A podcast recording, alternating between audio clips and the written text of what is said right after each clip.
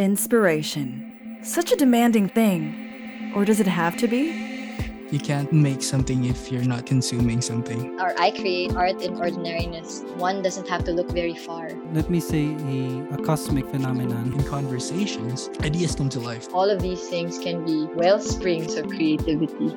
I want to be able to teach people, inspire people. That's where it all began. Somehow managed to see an opportunity where others didn't get it off the ground. People resonate with it, and it's become its own thing. They told a story around it, and that's what really inspired me. There's so many possibilities. It's a very big pond, I guess. Thankful that I got like super bored not doing anything, so that made me start putting myself out there. Just be yourself. Just appreciate everything. It's all material. It's a podcast for and by creatives. My name is Aubrey, and I dare say it's all material. Let's get to the nitty gritty now, shall we? Have you ever felt like you've let yourself go in some aspects of your life? You might have thought, hey, I haven't painted in a while. I haven't written a song in like forever. I've not yet finished that piece I was writing. Uh, or I haven't created a video in months. Let's face it, life happens. And you might have your reasons why you haven't been in a creative space in a while, and that's that's totally normal. Also, the range of creativity goes beyond what we actively think we're missing out on. And maybe you had a different creative outlet during the time that you were not writing or painting or shooting a video. But I'm here to talk about something that affected my life as a creative, and I wanted to share it with you because who knows? You might be going through the same thing and you don't have to feel alone, you know, and maybe this can help you get through a difficult time. And just a little disclaimer I am recording this with a really bad migraine, so if I sound a bit off, that's probably just the meds kicking in or the painkillers or whatever. anyway, it was the dark ages of my creativity. It was not even the absence of it, it was more like being in autopilot mode. It was creating without having any clear intentions. It felt empty, you know? And if you ever had any of those moments, I hope that by the end of this episode, somehow you'll be equipped to deal with this type of situation. Self abandonment is when we reject, suppress, or ignore part of ourselves in real time. And it was something that I struggled with due to the trauma caused by toxic relationships. And I'm not talking about just codependent romantic relationships, but toxic friendships too. There are a lot of reasons why we abandon ourselves, but mine, like 80% of the time, was driven by fear.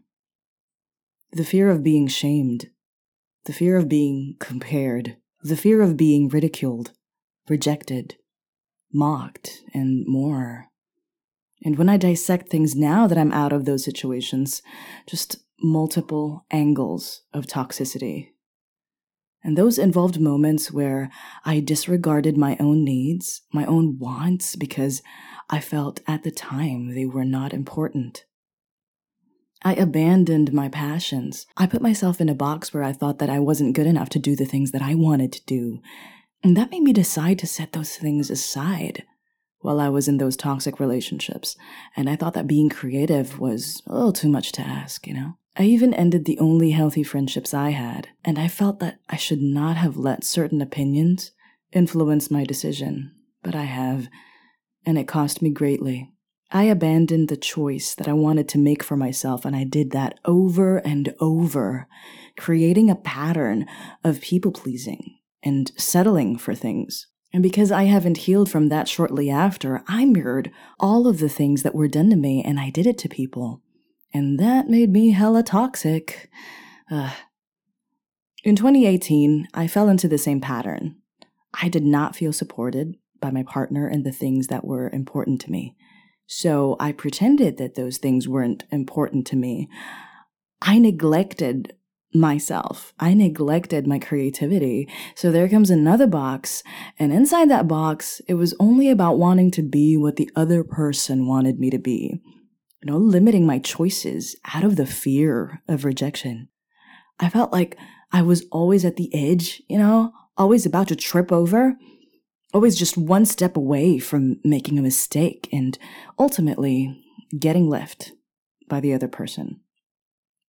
And for months, I lived trying to prove myself to be so valuable to him emotionally, physically, everything, you know, with a hope that one day I might get chosen. And all the other days after that, I was so messed up on so many levels. Uh, oh, God. So I abandoned myself just so I could hold on to him another while longer. But to be honest with you, I had no fucking clue for how long. I felt like I was outside of myself and I was trying to wake myself up, but that, that shell of me that was convinced it was love, that it was healthy, that it was happy, that was so hard to break. The chaos was addictive, to be honest. You know that high that you feel when you finally get someone's attention coming from your lowest of lows and then going high? You know, that got me off. Then I woke the hell up at a gig. You know that feeling when you're surrounded by a lot of people, but you've never felt so alone in your life? 2019, right there. I realized the misalignment.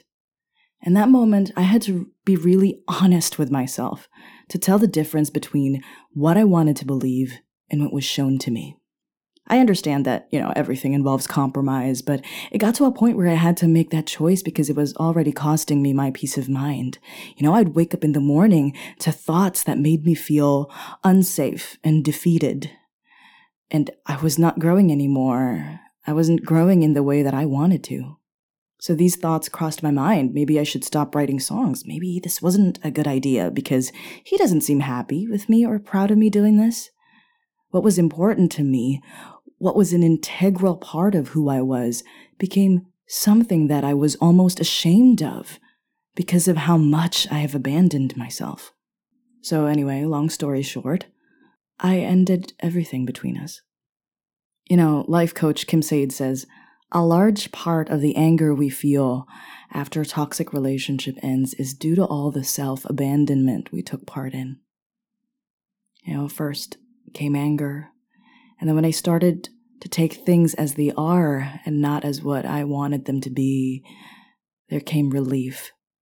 And though I'm not even that proud of how I coped with the trauma before, and though I'm still healing now, I'm proud to say that I haven't had an anxiety attack for more than a year.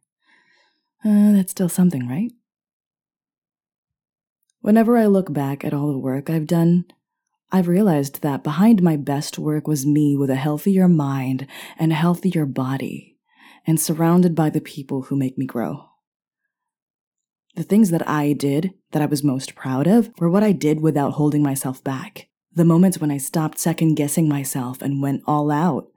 The moments when I showed up for myself. Anyway, how do we even know when we're going down a spiral of self abandonment? And how do we catch ourselves in the middle of it or, you know, even before it happens? There's an article from NAMI that says there are two questions that you can ask yourself before making a decision. When you're in a situation, just answer these questions and you'll know when you're operating from self abandonment. Number one, what is the reason why I'm making this decision? If the answer involves guilt, shame, hesitation, fear, or any negative emotion, then you might be abandoning yourself.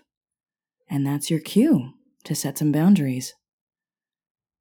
Number two, if I were the last person on earth, would I still want to do this? You know, that gets rid of other people's influence from your decision making. And that's it, you know. It's easier said than done, right? But still, we can try. At least we can do is try every day. And remember, this will only work if you trust yourself and your decisions.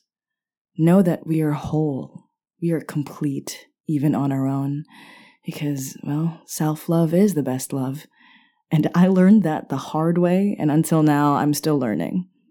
And I'm not saying that there won't be those difficult moments anymore, but at least when you're there, you can try to catch yourself.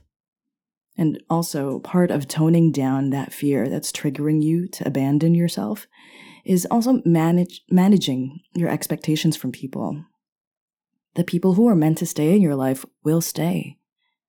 And letting go of the things that we cannot control, just like people's moods, opinions, even their decisions, you know, letting go of all of that will keep you from trying to adjust yourself and move away from your deepest truths just so you can achieve an outcome that you want. And lastly, creativity opens doors. Creativity is a faucet. Once it's opened, it flows. So don't ever close it for anyone. And I hope you have a wonderful June, and may we all take care of each other, and most importantly, ourselves. Talk to you soon. This is Aubrey, and you're listening to It's All Material. New episode every Thursday at 7 p.m.